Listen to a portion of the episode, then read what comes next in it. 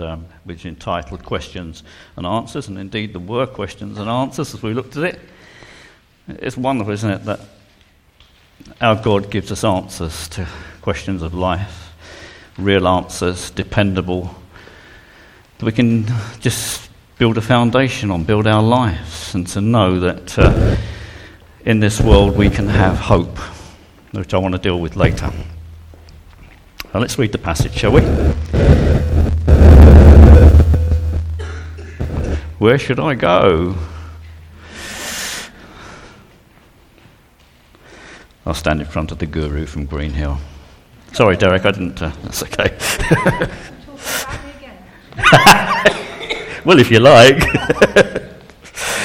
Genesis 19, verse 1. Two angels came to Sodom in the even- evening. Is there anything I should do about this, or nothing? Hmm?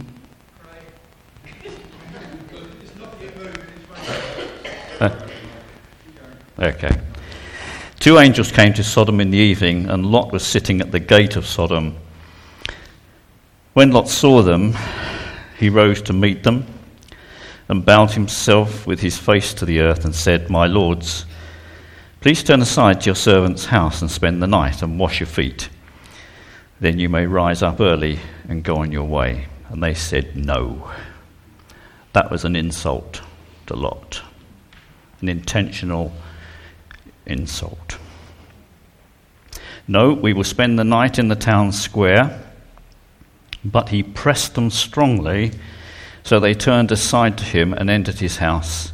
And he made them a feast and baked unleavened bread, and they ate.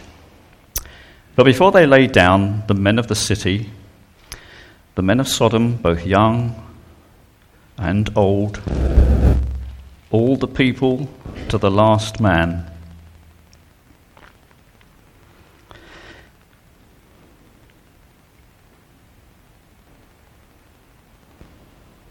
all the people to the last man surrounded the house, and they called to Lot, Where are the men who came to you tonight? Bring them out to us, that we may know them. I think we all know what that means. There's an act of perverted sex going on here, or the intention is to do so. That was how the city was. Lot went out to the men at the entrance, shut the door after him, and said, I beg you, my brothers, it's strange he should call the people of Sodom his brothers. He could have called them friends, but he called them his brothers. Do not act so wickedly. Behold, I have two daughters who have not known any man. Let me bring them out to you, and do to them as you please. Only do nothing to these men for they have come under the shelter of my roof. But they said, Stand back. And they said, This fellow came to sojourn here. He's become a judge. Now we will deal worse with you than with them. Then they pressed hard against the man Lot and drew near to break the door down. But the men reached out their hands and brought Lot into the house with them and shut the door. And they struck with blindness the men who were at the entrance of the house, both small and great, so that they wore themselves out groping for the door. Then the men said to Lot, Have you anyone else here? Sons in law, sons, daughters, or anyone you have in the city? Bring them out of the place, for we are about to destroy this place because the outcry against its people has become great before the Lord. That's, just, that's a verse there. The outcry has come up to God. This is, we living in this world, and there's an outcry coming up, both for children who are being abused, for people in awful sexual situations who can't get free of them. And it's a cry going up to God. The earth's crying out for justice, it's crying out for normality, it's, it's crying out for peace, it's crying out for hope. It's just crying out for something to be done. Just need to keep that in the back of our minds. The outcry against its people has become great before the Lord. And we actually read about this earlier in an earlier chapter. And the Lord has sent us to destroy it. So Lot went out and said to his sons in law, who were to marry his daughters, Up, get out of this place, for the Lord is about to destroy the city. But he seemed to his sons in law to be jesting. That's what they thought of him. As morning dawned, the angels urged Lot, saying, Up, take your wife and your two daughters who are, who are here, lest you be swept away in the punishment of the city. But he lingered. So the men seized him and his wife and his two daughters by the hand, the Lord being merciful to him. And they brought him out and set him outside the city. And as they brought them out, one said, Escape for your life. Do not look back or stop anywhere in the valley. Escape to the hills, lest you be swept away. And Lot said to them, Oh no, my lords, behold, your servant has found favour in your sight, and you have shown me great kindness in saving my life. But I cannot escape to the hills, lest the disaster overtake me and I die. Behold, this city is near enough to flee to, and it is a little one, or it is insignificant. Let me escape there. Is it not a little one? And my life will be saved. He said to him, Behold, I grant you this favour also, that I will not overthrow the city of which you have spoken. Escape there quickly, for I can do nothing till you arrive there. Therefore, the name of the city was called Zoar. That's mainly the passage that we were dealing with, but I just want to read the rest. Then the sun had risen on the earth when Lot came to Zoar. Then the Lord rained on Sodom and Gomorrah sulfur and fire from the Lord out of heaven. And he overthrew those cities and all the valley and all the inhabitants of the cities and what grew on the ground. But Lot's wife behind him looked back, and she became a pillar of salt. And Abraham went early in the morning to the place where he had stood before the Lord. And he looked down toward Sodom and Gomorrah and toward all the land of the valley. And he looked, and behold, the smoke of the land went up like the smoke of a furnace. So it was that when God destroyed the cities of the valley, God remembered Abraham and sent Lot out of the midst of the overthrow, when he overthrew the cities of which Lot had lived. Now Lot went up out of Zoar and lived in the hills with his two daughters, for he was afraid to live in Zoar. So he lived in a cave with his two daughters. And the firstborn said to the younger, Our father is old, and there is not a man on the earth to come in to us after the manner of all the earth. Come, let us make our father drink wine, and we will lie with him, that we may preserve offspring from our father. So they made their father drink wine that night, and the firstborn went in and lay with her father. He did not know when she lay down or when she arose. The next day the firstborn said to the younger, Behold, I lay last night with my father. Let us make him drink wine tonight also. Then you go in and lie with him, that we may preserve offspring from our father. So they made their father drink wine that night also, and the younger arose and lay with him. And he did not know when she lay down or when she arose. Thus both the daughters of Lot became pregnant by their father. The firstborn bore a son and called his name Moab. He is the father of the Moabites to this day. The younger also bore a son and called his name Ben Ami. He is the father of the Ammonites to this day.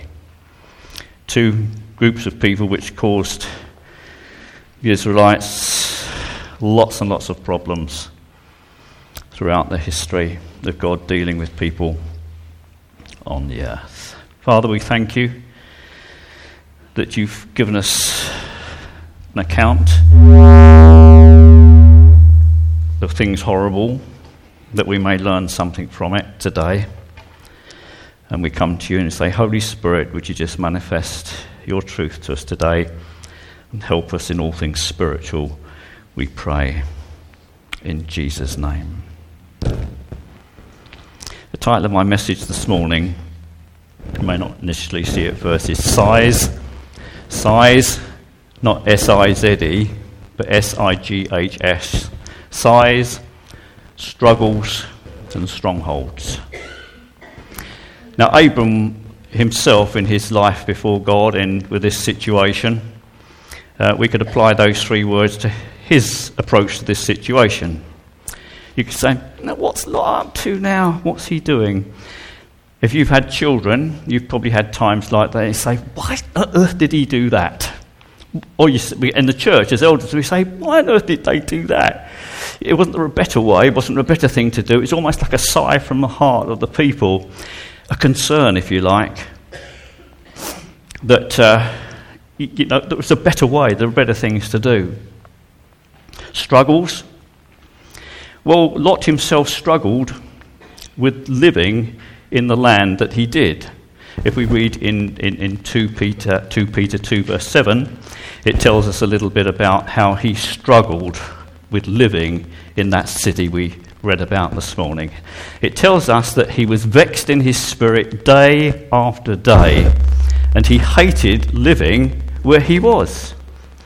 And yet, the strange thing is what he chose in the first place. And it just tells us, really, the choices we have in life.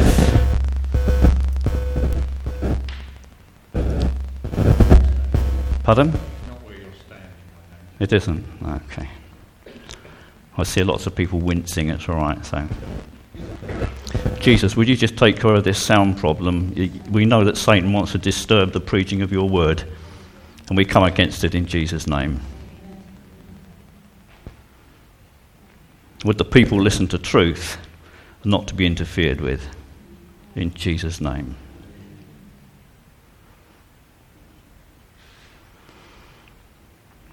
Choices we make in this life are so very important. Many people today are living with the trouble that they've caused themselves. And they say, Why, God? it's just a simple thing. God has given us the direction to how to live in this life, you know, and um, we're all the same. We all go our own way. And Lot was exactly the same. He did, in the end, what he wanted to do. And the story sort of throws the life of Lot against Abraham almost in comparison. And and, and, and um, it's saying, look at this one and look at this one, you know, if you like, and look at the differences between the two. Um, and uh, Abraham struggled, I think, with dealing with Lot. They struggled when they quarrelled. There were struggles in the situation. And there were strongholds because, in the end, the angels had to go in and deliver them out of that situation. In life as Christians, you know, we will have sighs in our lives. We will even say to ourselves, Why on earth did I do that? We will also have struggles, things that we find hard to deal with in life. We may want to do it so dearly, and yet we struggle over it time and time again to get it right. And we almost beat ourselves up about it. You struggled, I struggled, we all struggle with different things.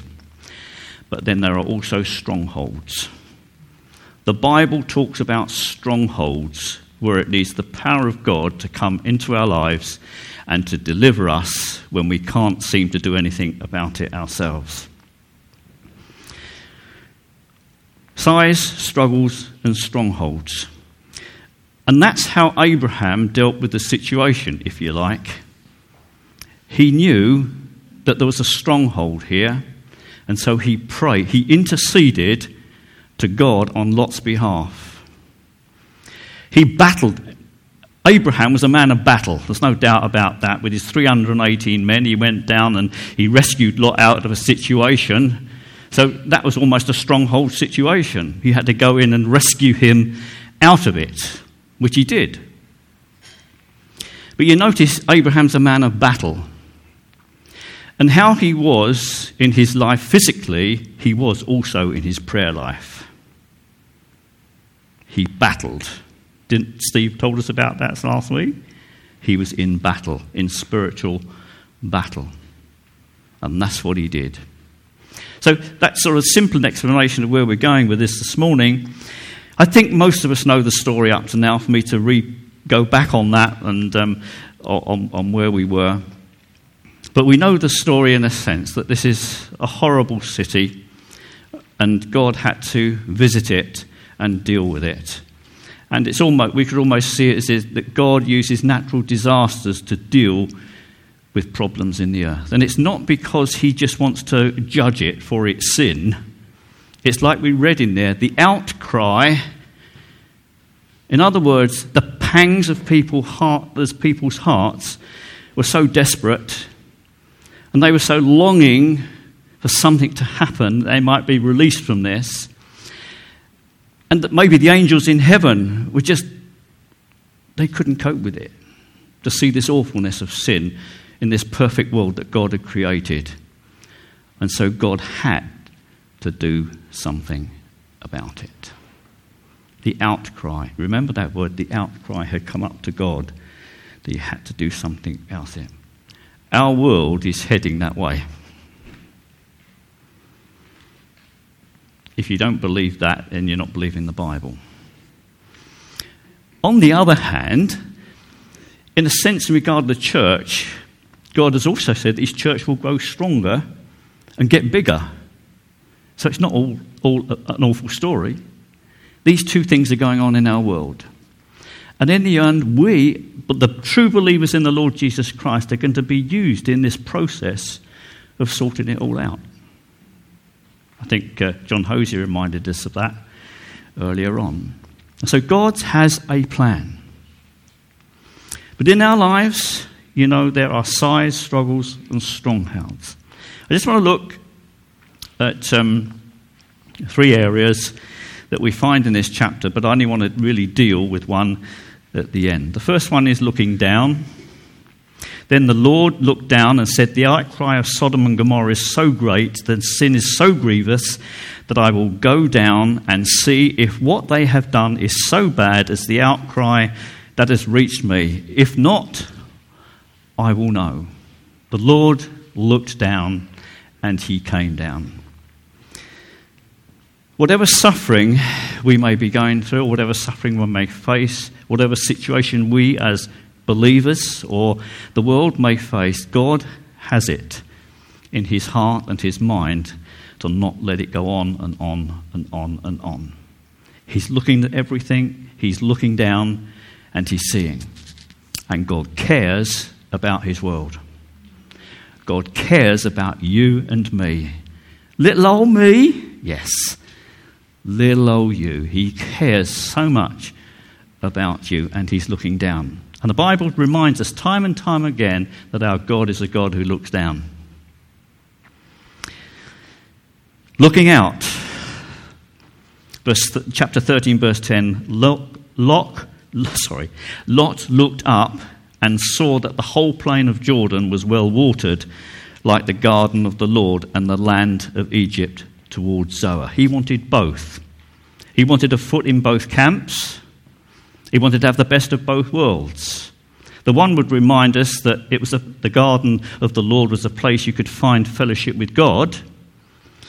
But Egypt, towards Zoar, Egypt, he had been there and he'd seen the excitement, he'd seen the advancement, he'd seen a different life, if you like, and he wanted to have both. As a church, we look at discipleship continually and when we become believers, we're actually leaving an old life behind, dying to an old life. You remember the, the baptism John spoke about, the funeral service. And when we're baptized, it signifies, I want none of the old life. But sometimes we do. Sometimes we want more than Jesus, or we think we can get more than Jesus, but we just want to say, enough. He is enough for us all. He is enough. Lot looked out and he saw. So there's a duplicity about him in his desire. He wanted one and he wanted the other. And it's a thing we will always struggle with in our lives as Christians. Satan will always offer us something better. Well, what he thinks is better for us. You know, you, you probably look, maybe you've had this experience, maybe some have had this experience. You know, you want to get married, but you want to have the, the bit that you like before you get married. You know, you think there's a better way. Things like that. You know, you can do it a better way. Satan will say to us, or you can have more excitement if you do this. Oh, if you become a Christian, it's dull, it's dreary. You know, it's only religion anyway. You know, sort of nothing in it. You know, it's uh, you can't have anything. So Lot looked out, but he looked out with duplicity. And when we become a follower of Jesus Christ, we have to remember that really we ought to be single hearted and not have a duplicity about our believing lives. Jesus said to Matthew, Matthew, leave all you got and follow me. And that's what he did. He left all, we read in the New Testament, and he followed Jesus. We've got new believers, you know, amongst us, and, and God would have us keep our eyes fixed on Jesus and want to grow in the grace and the knowledge of the Lord Jesus Christ. Yes, it's not wrong to do other things, no one would ever say that, but our heart can be so set on things outside of Jesus Christ that they can actually draw us away. Which is what happened to Lot. He got drawn away and he got drawn into. Keep single minded, keep single hearted as we live our Christian lives. Keep our eyes fixed on Jesus. So Lot looked out and he saw the whole plain of Jordan, well watered like the garden of the Lord, and the land of Egypt towards Zoar. Next one, looking in.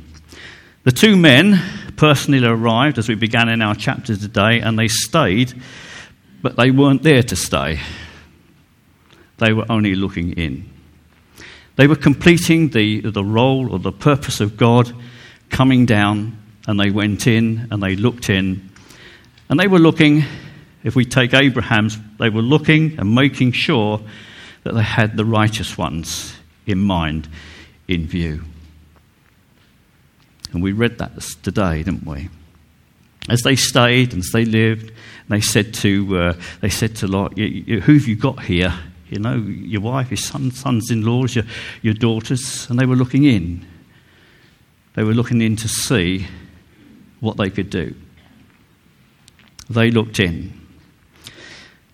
The two men angels personally arrived. They stayed but weren't there to stay. Their looking in was to demonstrate a personal act of God to deliver from the impending destruction of the city. Just to point away from that and to point to Jesus, when Jesus was at the point of death, he cried, Why have you, God, my Father, Almighty, forsaken me? Why have you forsaken me? There wasn't a personal act of God on high to deliver his son. God didn't look in at that. He looked at the sacrifice that Jesus made. Here, the angels were looking in to see who they could bring out of that situation. But Jesus went in to die for us, not to be taken out.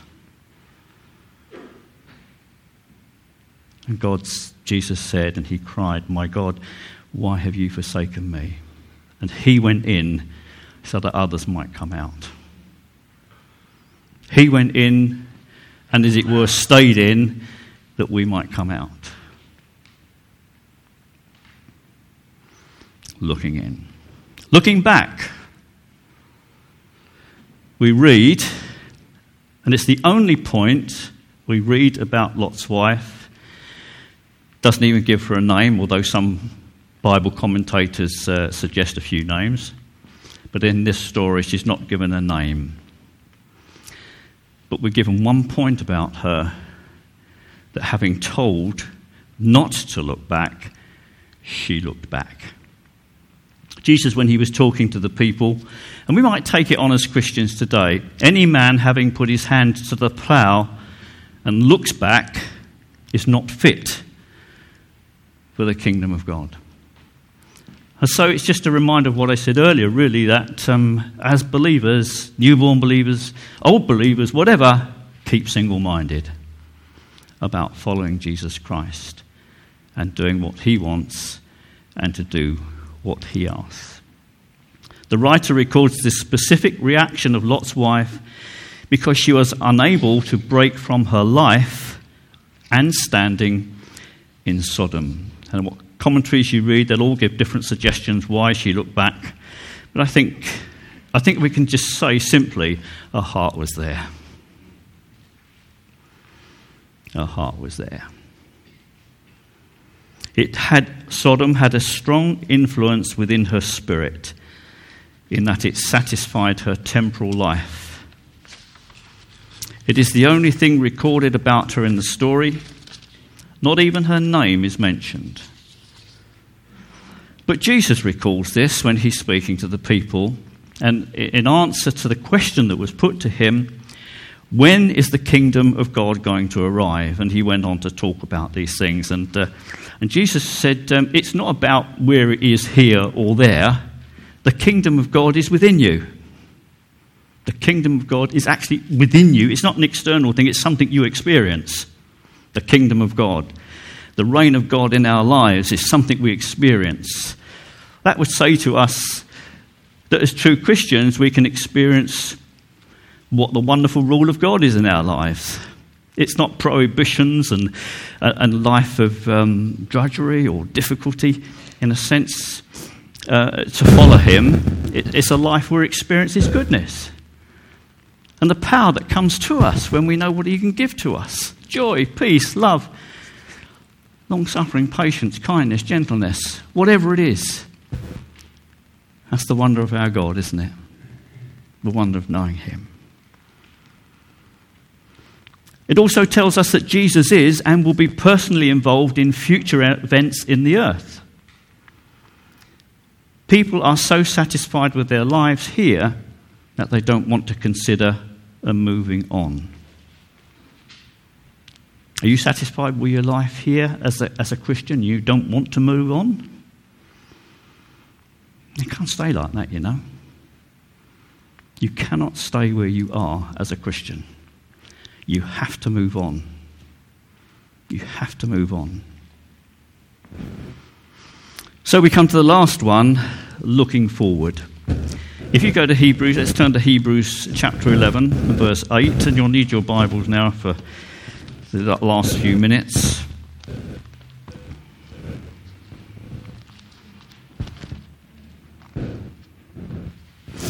This will turn us to Abraham. We've, we've looked at Abraham uh, briefly. Hebrews 11, to read verses 8 to 10.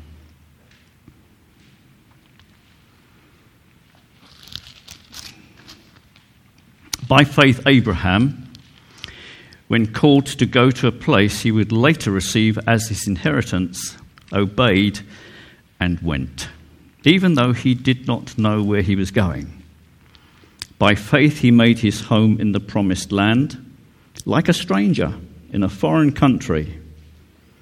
He lived in tents, as did Isaac and Jacob, who were heirs with him of the same promise. For he was, he was looking forward to the city with foundations whose architect and builder is God. When Lot looked out and he saw, the implication of the text is that uh, he wanted to go there, what he could get out of it.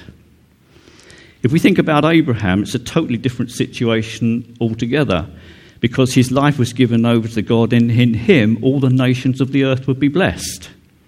So others would be blessed through what Abraham did, whereas Lot, it was for himself. It was a materialistic look at where he was going on for the future. With Abraham, he was looking forward. That's the last point I wanted. To, I just want to look at this last point just briefly. Old Testament prophecy is full of expectations in the future and should give us growing encouragement and confidence in God's overriding and expecting plans. The New Testament is full of eternity and heaven, when John Hosier came to us, remind us of that.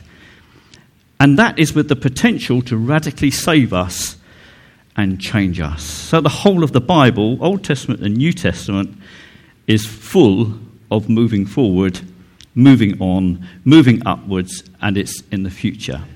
I suppose the challenge of this passage this morning that I want to bring to you is that we need to be a people who are looking forward. Even though we might encounter sighs, struggles, and strongholds, we need to move on. And with all those, we can move on. And there's nothing to stop us moving on. Because my first point in this is empowerment. In Hebrews chapter 12, we read a whole list of people who lived their life by faith and followed God. They did it for the future cause, but they didn't receive it themselves. Now, that's amazing, really. They didn't get really any future benefit out of it, although they will do. But it says they were doing this for us, for those who would believe later on. The single most important experience in the Christian life is empowerment. You might say, well, the future, that's only I go to heaven when I've lived my life. No, it isn't. Yes, that will happen, but it's heaven coming to you now. That's the writer to the Ephesians. You're blessed with all spiritual blessings in heavenly places in Christ. You're missing out if you're not. So when it says, when, when the writer of the Hebrews says, Therefore, since we are surrounded by such a great cloud of witnesses, those people of faith, let us throw off everything that hinders and the sin that so easily entangles. It says, throw it off. And that's what you can do in Christ. And let us run with perseverance the race marked out for us. And this is the verses.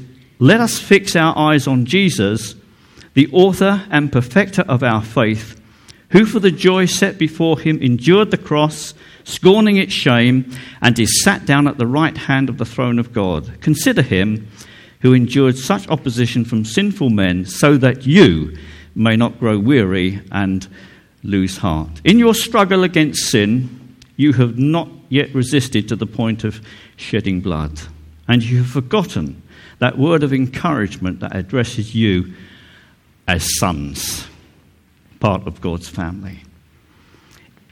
It's not about heaven in the future, it's about empowerment now. Those verses we read looking unto Jesus, it's not looking only to the future, to what we receive through Him, it's actually finding empowerment to live a life that's pleasing to God now. So, that first point is empowerment. God wants to empower you through the power of His Holy Spirit not to live as Lot did, but to live as God wants. To find your life in God, if you like. To find what God has for us. Empowerment. That's looking forward. 2 Peter 1, verse 3.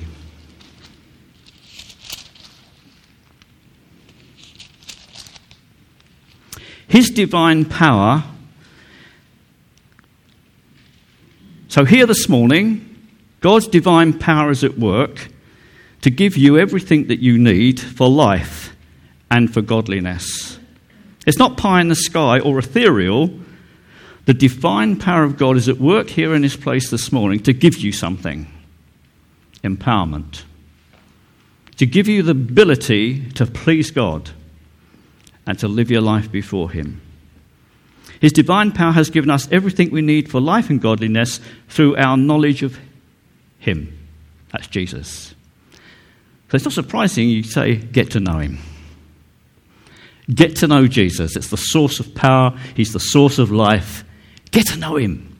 You can only get to know Him really through following what you read in your Bibles and following the life of Jesus and what He said to us through him.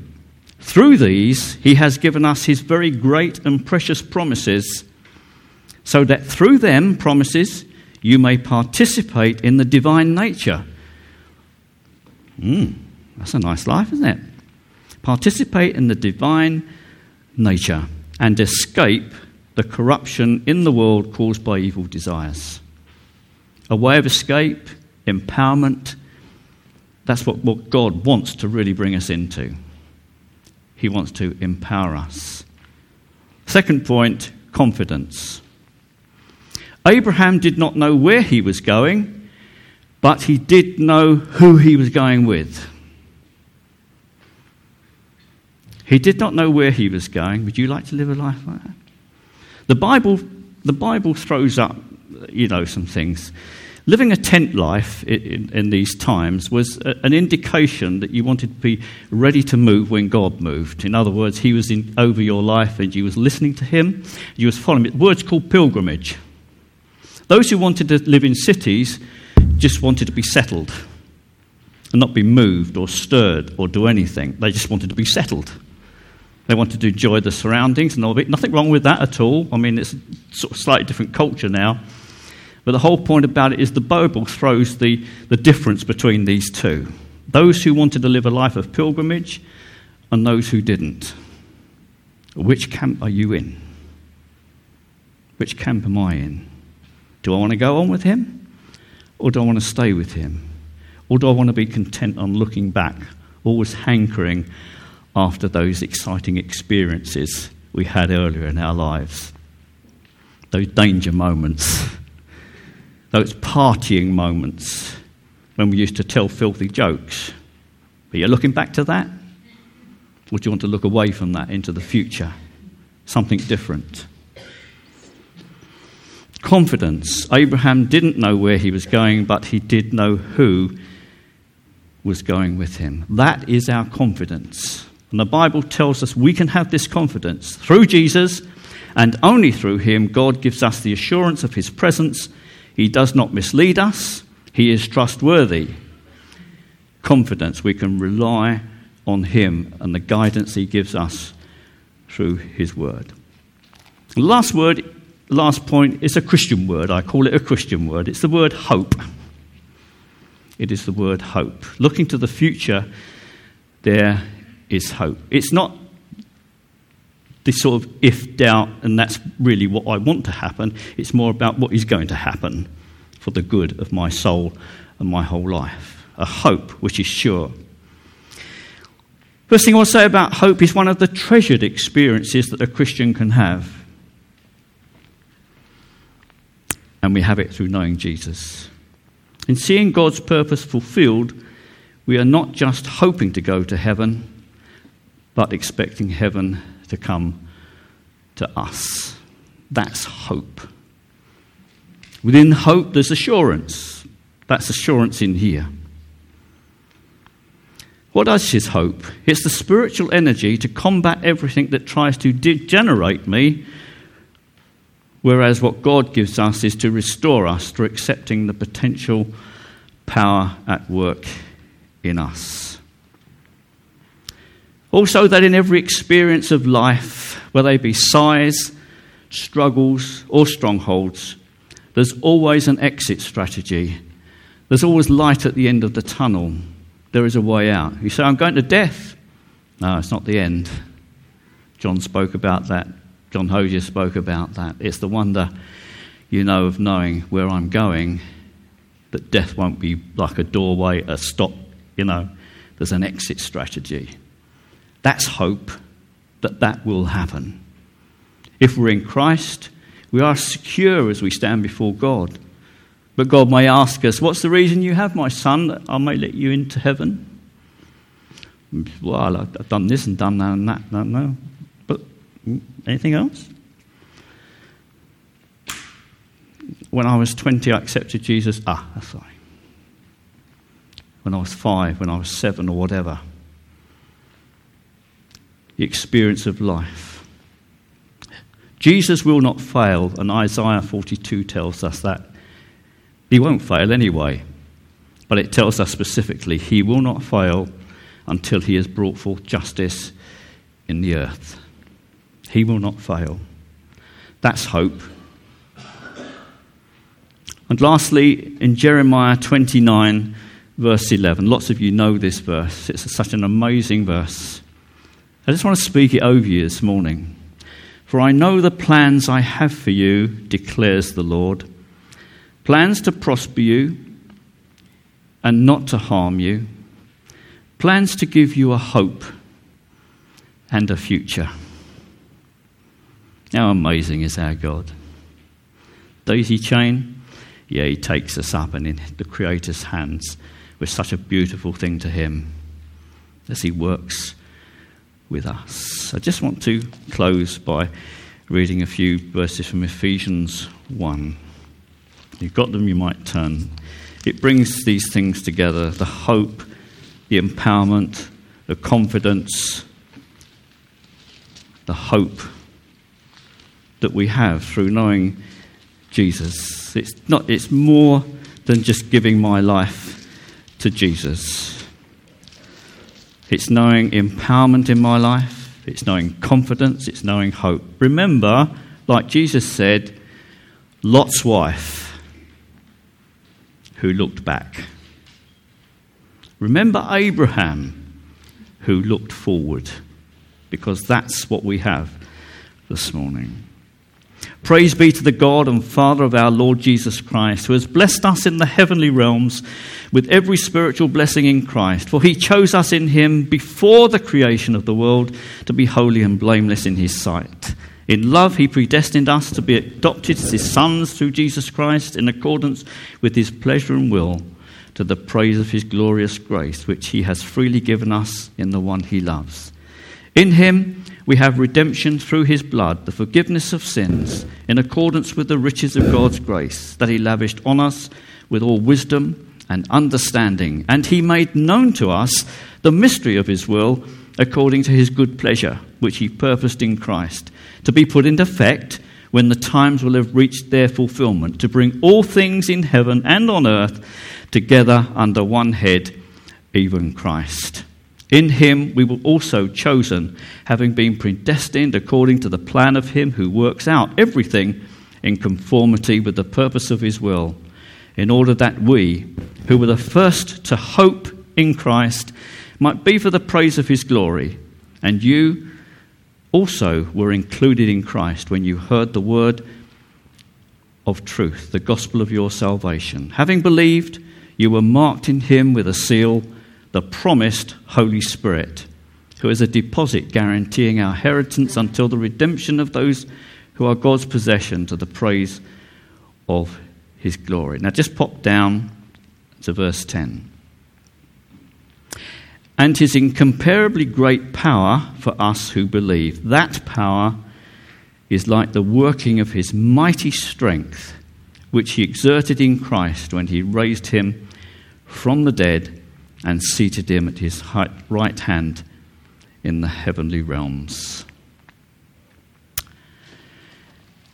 Empowerment, confidence, hope. Don't look back, look forward. Father, we thank you for giving us such a hope. We thank you for giving us so much. We just thank you, Lord. We just praise and worship your name today. Thank you, Father in Jesus' name.